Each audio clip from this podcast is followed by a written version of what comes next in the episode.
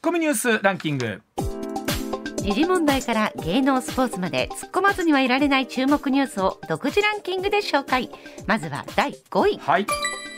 サッカーのワールドカップカタール大会アジア最終予選の B 組第8戦が昨日埼玉スタジアムで行われ、うん。日本代表は首位のサウジアラビア代表を2対0で破りました。いやー本当完勝でしたよね。南南野選手伊藤選手のゴールがありましたけれども。あのーーこれでね、あのまあ、さらにワールドカップに向けて弾みつくと同時に、はい。あの実はこの後行われたオーストラリアとオマーンでなんとオーストラリアが大方の予想では勝つだろうと言われたのがドロー、引き分けになりましたんでほんのちょっとだけですけど、はい。ほんのちょっとだけまた日本も有利になってきたとはいえ、まあ、次のオーストラリア戦勝たないとダメなんですけどあのなんと次のオーストラリア戦はアウェーでもありますので地上波での放送がないという、見られないんですか、はいもうあの皆さん DAZN に入ってくださいっていう話になっておりました。ええー、えらいことですけれどもね、はい。まあただもう一つ言いたいのは、はい。あの昨日テレビ朝日の解説でした内田さんの解説がうん。あまりにも良すぎて、おおもう本当に素晴らしい解説でしたね。解説で素晴いらしいやーなんとうのがかすごいあなるほど。サッカーってそう見るのかというのも分からせていただいたと。へー。サッカーの中継も進化しているといういろんなことを感じた昨日でございました。はい、続いて第4位。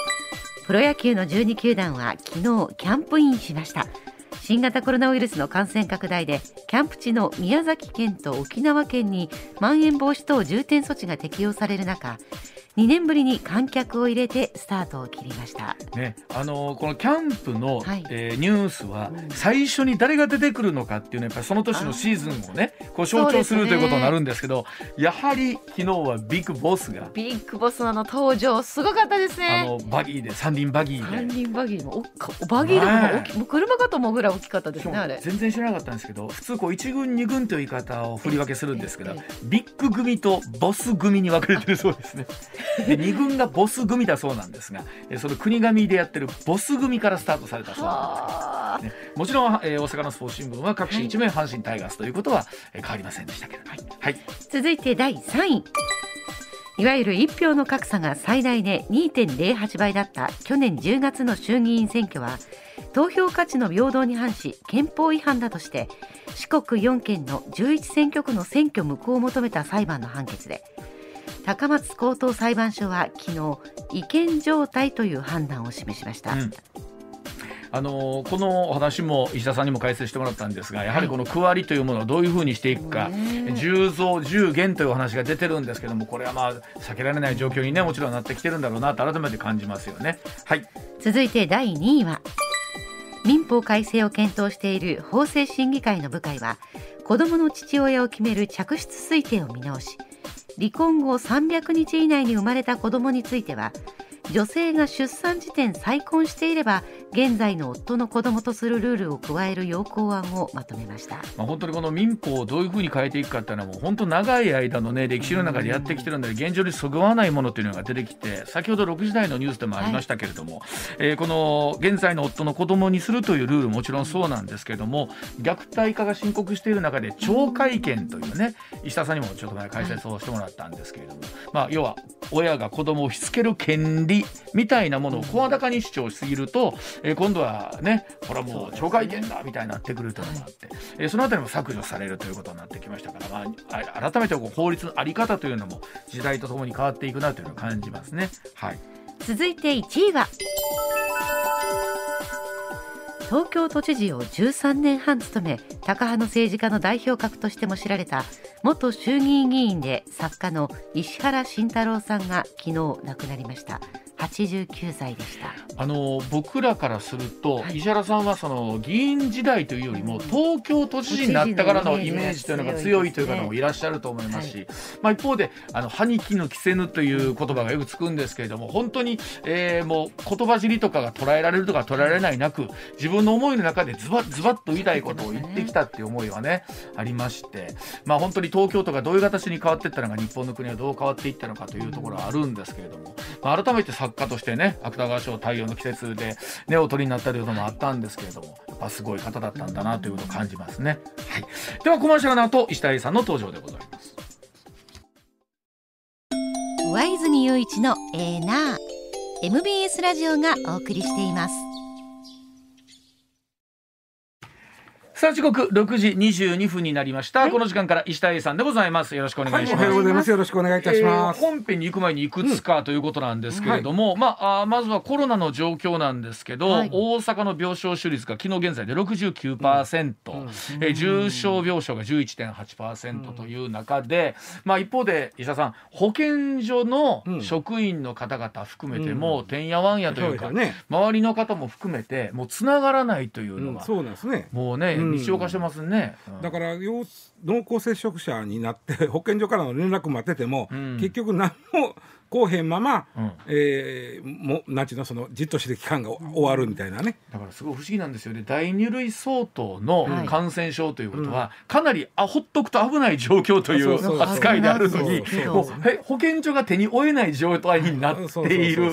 でもそれでいて正直申し上げて無無症状の方もいらっしゃる、うんどどこに自分たちは合わせて動けばいいのかっていやいうね難しいのはそのもともと保健所制度を作ったんて、日本は結核が多かったからなんですよ、うん。戦後間もなくね。なるほど。どんどん結核で人が亡くなっていったんで、えーまあ、その制度を作った。うん。でところが結果がどんどん減っていって、はい。保健所の仕事でその感染症としてあんまりなくなっていくわけですよ。うん。それでまあ例えば大阪なんかやったら、まあ、橋本さんが市長になった時に、ん。保健所と多ないかと、うん。もうちょっと、そうですよね。あのーお金のあれしね、うん。いやリストラしようやということで、うん。で減らした途端にコロナが来よったわけですわ。うんそうですね。うんまあこれはこだからななかなか人間のやることってね、うん。やっぱり自然にはかなわんなと思うんですけどね。ね、でまあただこういう事態になってくるとね行政としてもね、うん。黙っとくわけにはもういかないというのもあって、まん延防止とあるいはその緊急事態があるんですけど、うん。改めてこの効果みたいなとこもそうね。ですであのいやもうあの若い人は自分であのもうじ家に寄ってくださいとか、うん。えーもう保健所で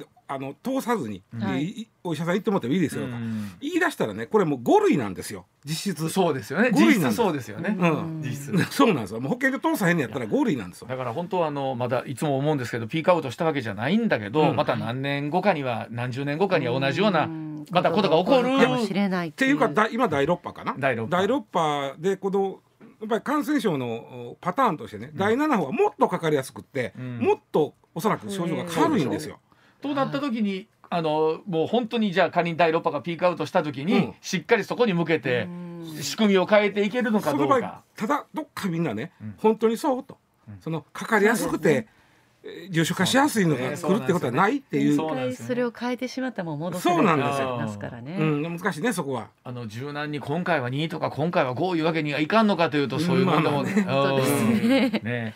えーそれからもう一つあの一票の格差の問題、はいはいはい。えっと以前にも、えっとね、はい。A なんだやってくれましたけれども、えー続々とこれからあの、判決が出てくるんですよね。まあ、あの違憲状態という判決が、まあ、現状では一番厳しいんでしょうね、うん。違憲判決は出にくいし、うん。あの事情判決言いましてね、うんこのあの手の判決に関しては例えば違憲であってもね、じゃあ選挙やり直せとうん、なると大混乱する大んで。事情判決というのは違憲だけでももう選挙やり直さなくていいですよという、ちょっと特殊な判決が出ることもあるんですけどね。これまた不思議ですよね。うん違憲なんだけど選挙はやり直さなくていい。ただ今回、あのー、10増10減せえへんだら、うん次違憲出ますよこれ。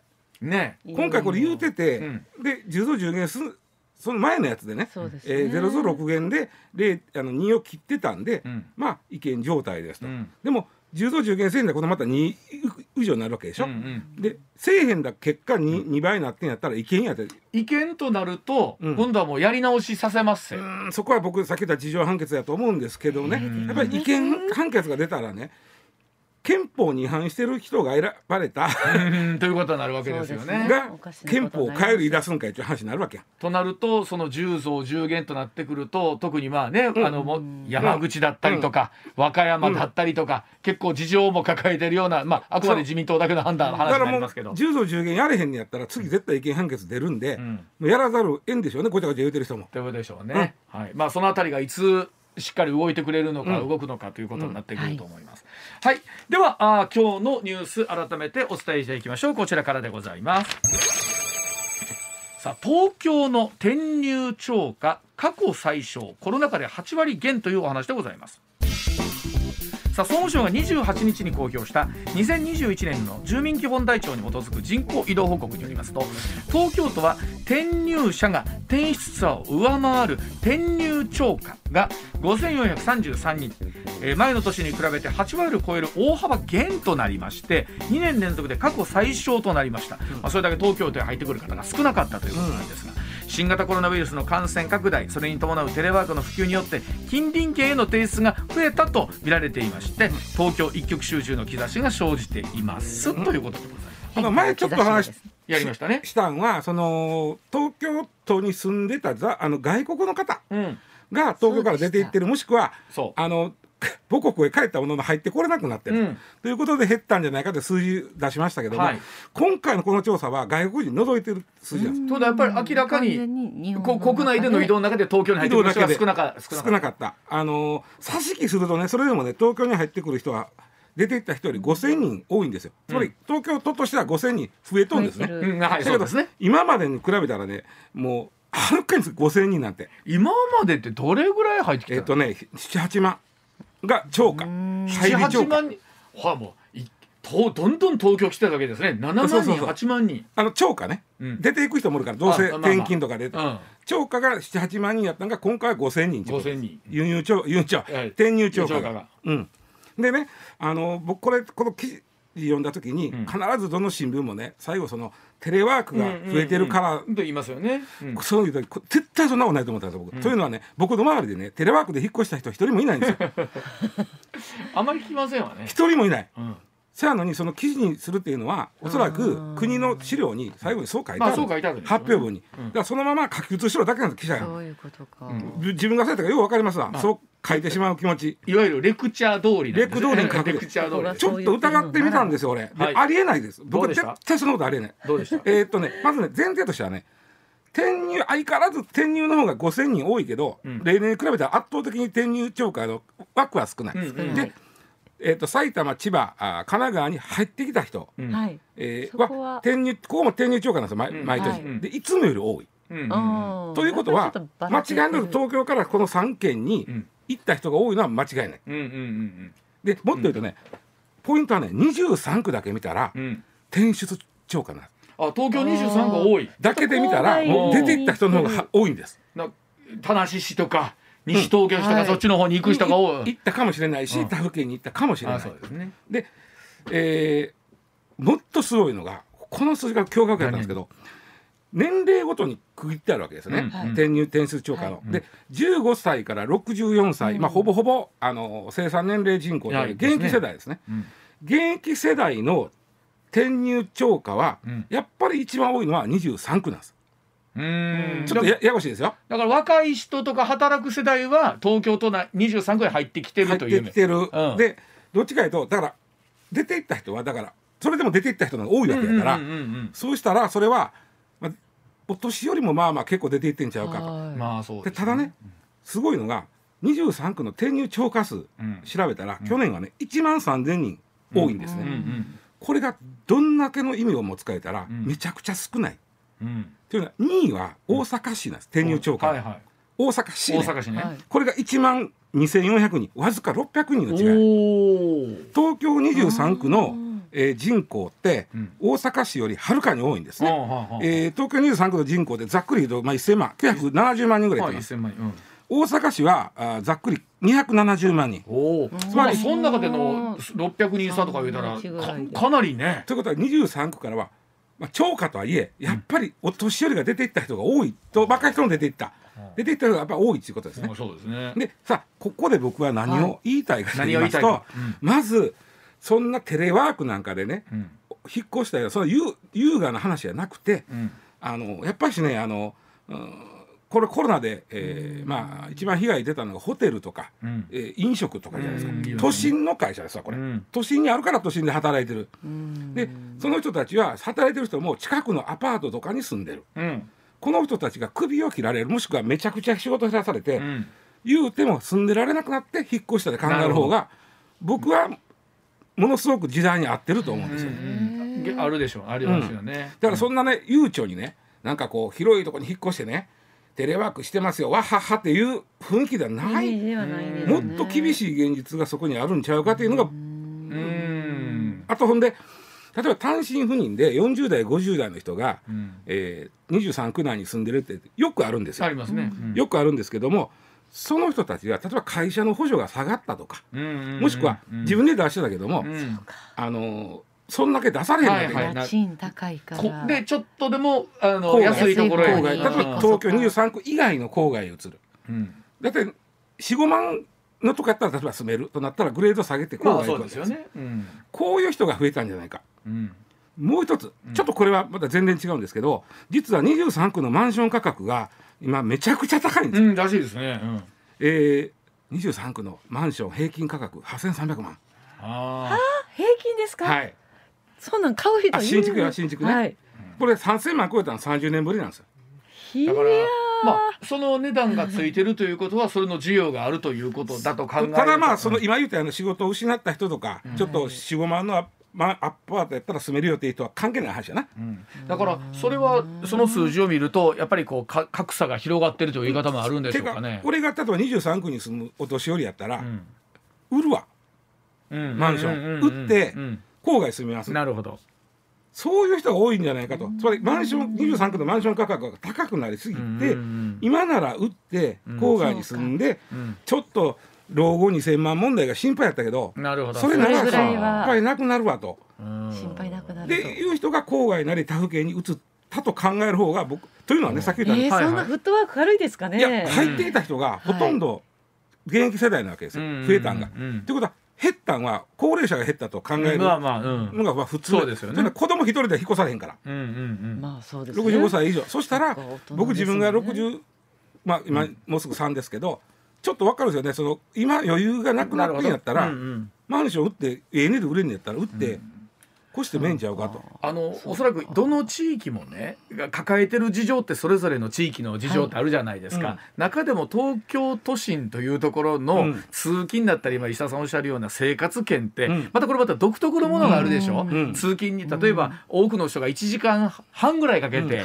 平均するとまあ1時間ちょっとぐらいなのかな？かけて通ってるみたいなのとかね。うん。うん。僕なんでこんなことを言うか言ったら、今年の年賀状で大学の同級生、うん。引っ越しのやつ多かったあうん。あそうですか、それでもはちょっと郊外じゃあやっぱり。引っ越してるからやっぱひょっとしたら打って引っ越したのか、まあうんもう通勤する必要がなくなったらねちょっと楽なところに引っ越すのか。いやーあのなんていうのかなこういろんな見方まあもちろんテレワークってのはこれゼロではないんでしょうけれども、いろんな事情が重なってるんでしょうね。テレワークが増えたから、うん。東京都の転出が超あの増えたっていう考えるの安直ないかにもね、政府としては俺たちの政策は間違ってないでって言いたい感じせえへん、なるほどね。うん、あの田園都市構想とかさうん。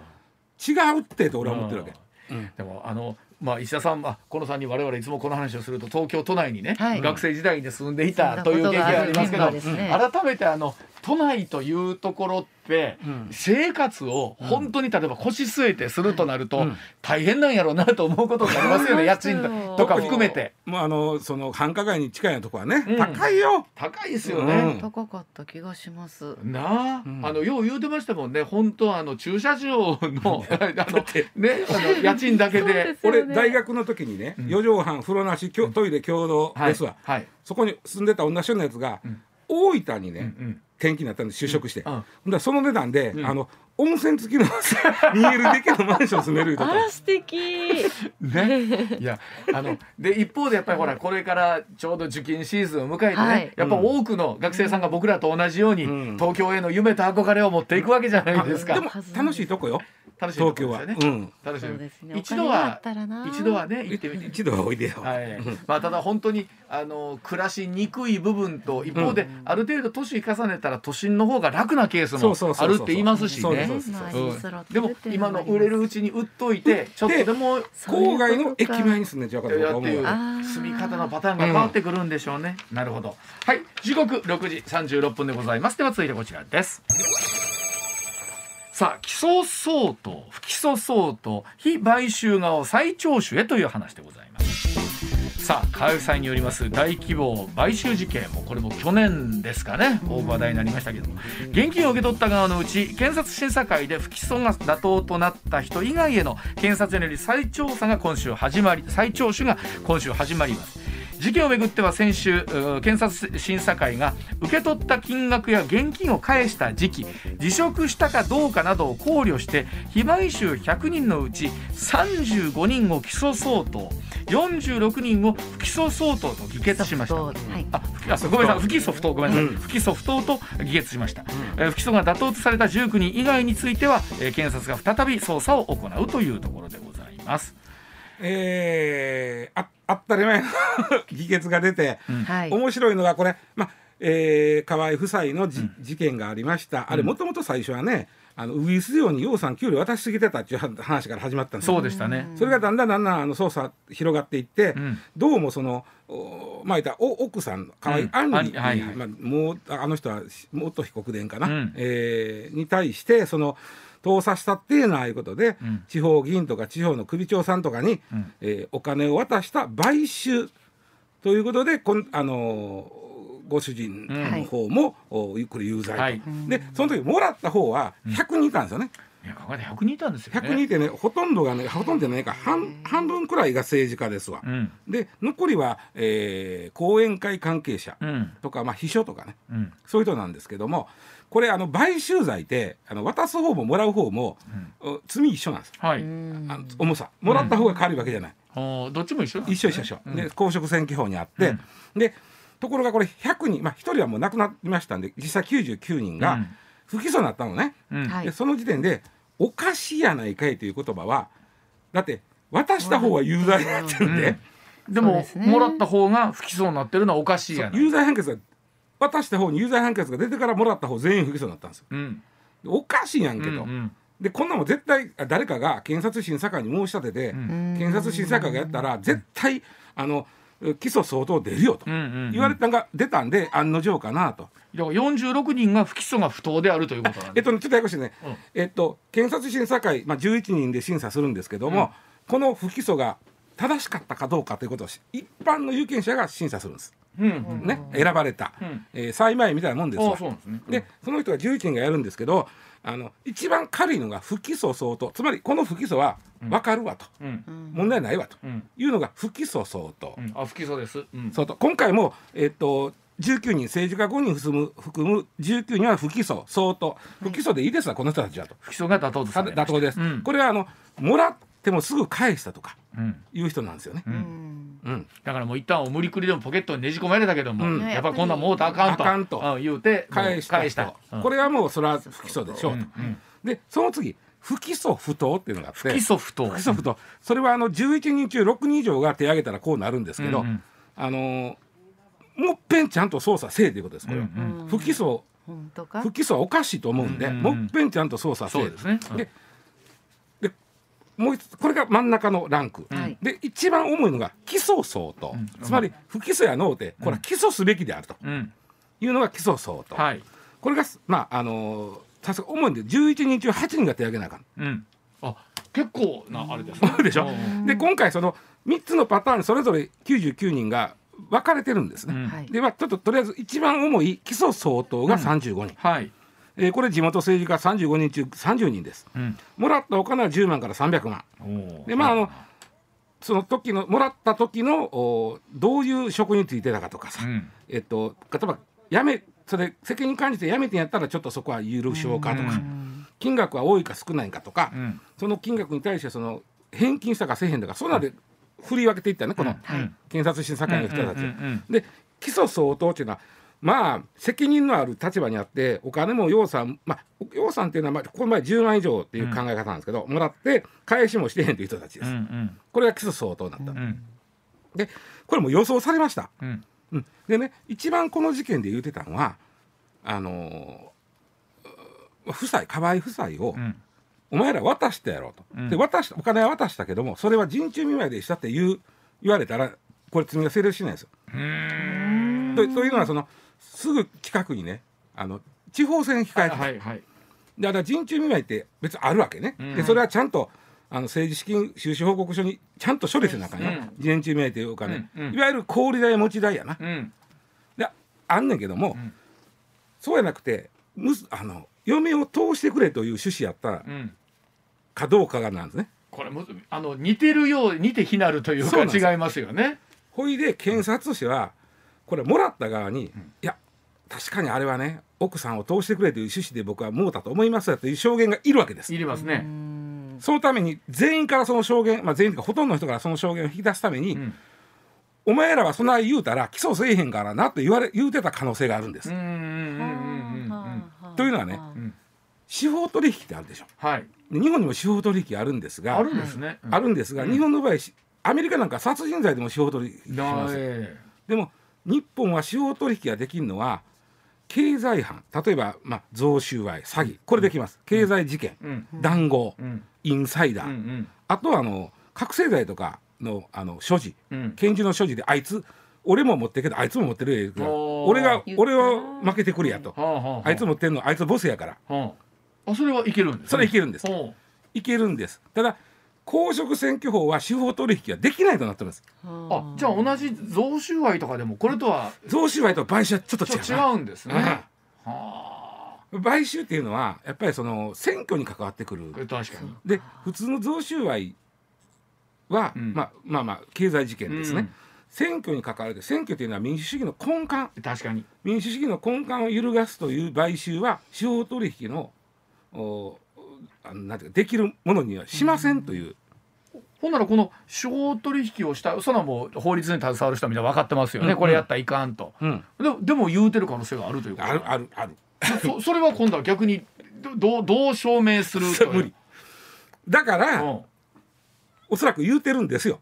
でただね、起訴するかせえへんかは検察官だけが決めれることなのね。うん。他の誰も決められへん。検察官だけが決めれることなんで、俺の紫さんずんで何ともなるから。うん。ちょっとそういう証言をうん。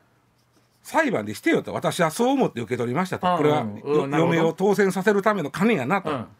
ほんなら河合夫妻は有罪になるから。うん。で有罪出た途端にこのまあ100人、まあ、1人は死んでますけど、うん。うん。うんを全員不起訴にしたんですよ、うんうんうんだから絶対そんな話できたはずやと。うんなるほど。みんな思ったけど証拠もないし司法取引やったらね間に弁護士が入ってちゃんと書面に残すんですよ、うーん。なんか言うたら言えへんになるから。そうなりますよね。でも今回はこれしてへんから、うん。そんな書面なんか残ってません、はいはいはいほんならこれで例えば、うん。えー、と不起訴不当になった人らも含めてそうだと思うんですけど、はい言うてたんとちゃうやん。なるね。ああんなななんかちょっとそれっぽいことを言いませんでした、ちょっと。そうそうそう。そうそうです。それは相手もプロやが残してるかいな。でしょ？いや証拠いやそそんな感じのこと言うたやん石田さん。いや。ななる人もいますよね。それは一番辛いのはこれおさ、まあ、再捜査して起訴されたでしょ、うん。起訴されたとしたら、はいあのおそらくみんなね執行猶予付きの罰金刑ですこれ。はあ。認めたらね、うん。認めへんだら本裁判になって、うん。執行猶予付きのあの、まあ、有罪判決うんです、うん罰金刑でもね議員は失職するんですよ。はでしかもあの、まあ、5年ないし執行猶予がつくんならその,、その執行猶予期間は立候補すら次の選挙に出れないんですよ。大きいですね。で5年出れへんっていうことはもう政治生命終わあるわけです。終わりますよね。だからみんな罰金刑ですら嫌なわけ。うん。そうですね。だから協力したのにうん。何をこれとうん。今思ってると思うんです。はいはいはいそうですね。でね、えー実はさっきの2番目真ん中の不起訴不当不起訴不当これは再捜査しますけど、うん。やっぱり不起訴でした言ったらそれで終わるだけです。ああそうかそうか。その可能性があるのか。桜を見る会の時の安倍さんがそうでした、うんうん。確かに。ね。なるほど。うん、で起訴相当ははいもっぺん不起訴したら、もう一回木下審査会がもっぺん起訴相当にしたらこれは強制起訴になるんで、うん。絶対にもう裁判になる。で、うん。本人がごめんなさい私もらいましたと、このもらってることは認めてるんで、うん。すいませんって言うたら、うん。じゃあもう罰金刑ねってなるんです。略式裁判、はい略式起訴というやつやね、交通違反のきついやつみたいなそれでも次の選挙は出られない。出られない。お金の問題やねん。うん。政治生命が終わるかどうかの問題、ですよね、うん、みんな必死。必死ですよね。え、ただまあ、うん。検察としてはこうなるの分かってやってるから、うん。絶対そうなりますよそら。うん。なります。審査会がこう出すに決まってるよ、うんでねおそらくね、えー不起訴不当捜査はもっぺんしますって人に対しても、起訴してくる可能性あります。起訴不不そう起訴相当はもうもうおそらくそのままもう2回目やりません、まあ、こんなかっこ悪いことうんうん警察審査会に2回かけるのかしません、かけることはないからうん。起訴ふ起訴相当と言われた人は捜査して、まあ、事情聴取して、うん。あじゃあ略式であのうん。起訴しますと、うん。なります。罰金刑ですと、うん。相手は政治生命終わるねえだだ終わりますね。不起訴不当の人も,、うん。もうほんまやったらもっぺん不起訴出せるんだけども、例えばあの黒川さんというあの検察の偉いさんが賭け麻雀してたああありました。はいはい。あったでしょ、はい。あれは一旦不起訴不当が出たんです、うんで再捜査せえってな言われたんです、うん。で普通やったらもっぺんそこで不起訴出してもいいんだけど、うん。そこで起訴したんです。うんうんうんそれで罰金刑にしたんです、うん。うんあとあのー元経済産業省の菅原一秀さん、うんああはいはい。あれもあの自分のお選挙区の人になんか、はい。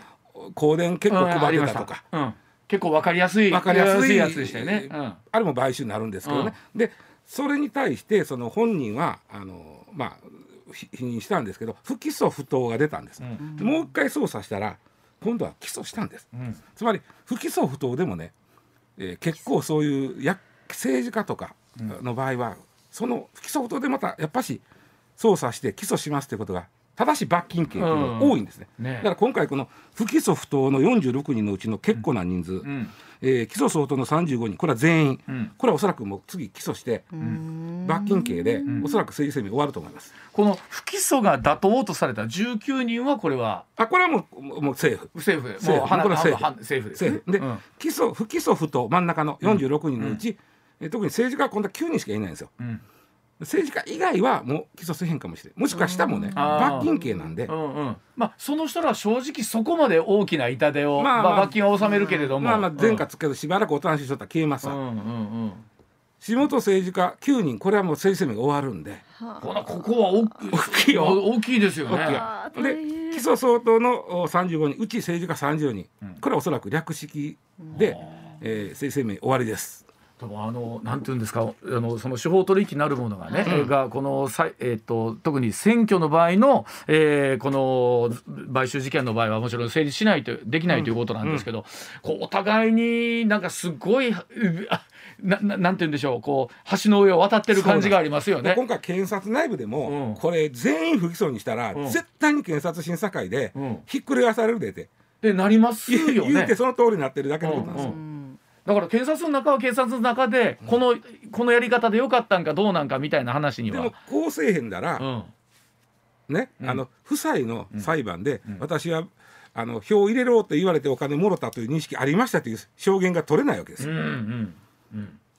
これあのでやらしいでこれ。ああのこれ最後にねあのそのもし、け検察の人があのそれっぽいことを言うたとするじゃないですか。うん。もしあの紫三寸やで、うん。みたいなことがあったんで、うん。僕は言いましたとなったら、うん。この検察の人には何らかの罰があったりするんですか。そんな証拠ないもん。その証拠を残さないように。うん、もちろん。ああそういうことか。っうん、てことはもう検察の人はだからといって罰せられることこはない。こまでは読んでたと思うんで。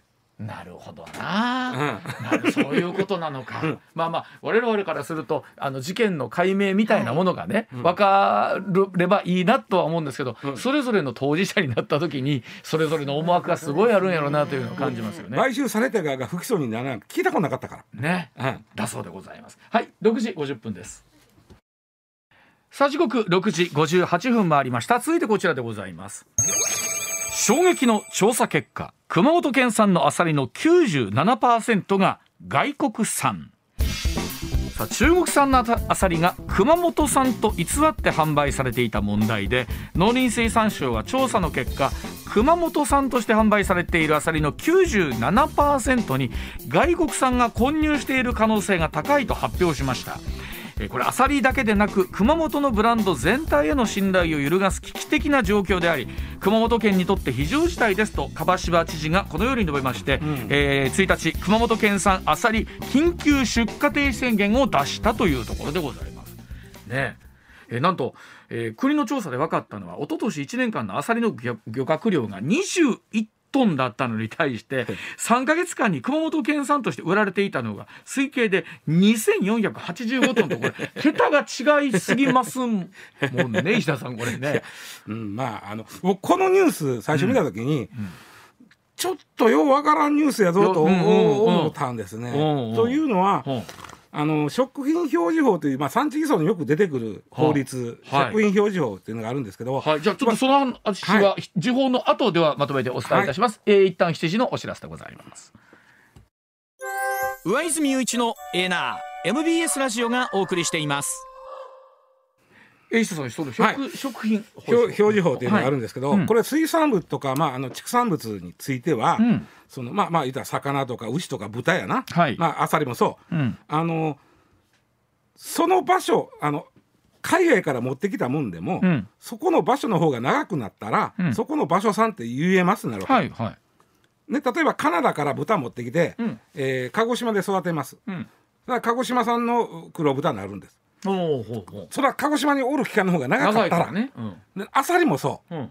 中国産でも中国から違いを持ってきてうん。で自分のところの海に巻いて、うん。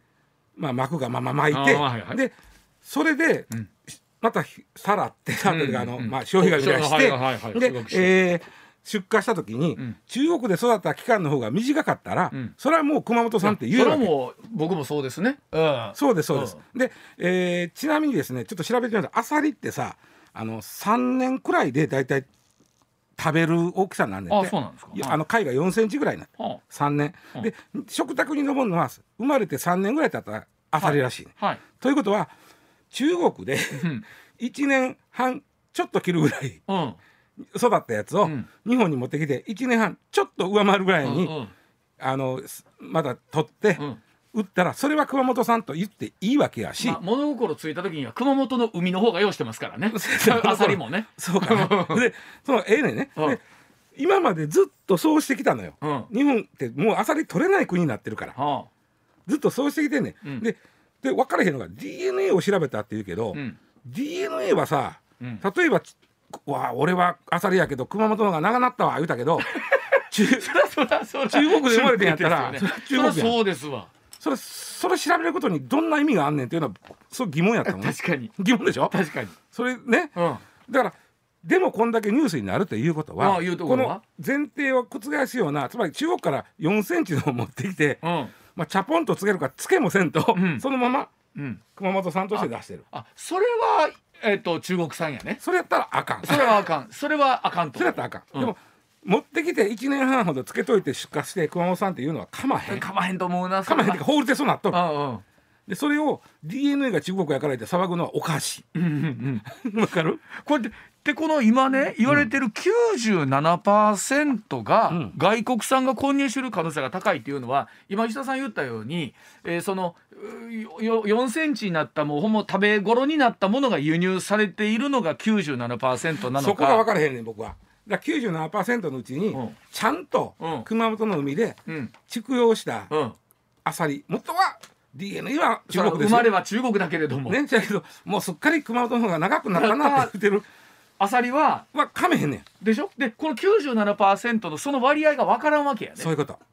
で明らかにその21万トンで最初出てましたよね、うんうん。アサリの漁獲量あ21 21トン。あごめんなさい21トン、うん。21トンは？これはもう純国産。純国産、純国産。ちなみにねうん。せ昭和52年45年前のあの、えー熊本県産の純国産うん。のアサリって6万5千トンあってんて。うん。それが21トンになったことは99.97%減もうほぼゼロ。はあ。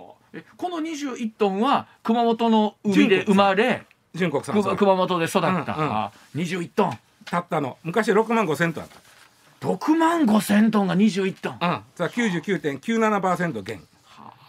ほいで、うん。問題はだか問題は。らちょっともう一つ出てくるのはそのさっき言ったそのこれ蓄養した分はどうカウントしたんっていうのが一つ目の疑問、もう一つは日本はなんでアサリが育てへんなったいうことやね。うんうんうんこれ熊本県だけ違うんでね、あのー日本全体のアサリの漁獲量って、えー昔は16万トンぐらいあった、うん。それが今まあ3万トンぐらいなんですね。だからごもうなんぼうん5分の5分の1 1ぐらい。以下になったわけ、でこれはなんでやと。で調べていって一つは乱獲、なんでもそうやね、うん。乱獲。でもう一つは埋め立てで干潟が減った。あーありますね。これもあるやろな、うん僕ら昔。ね。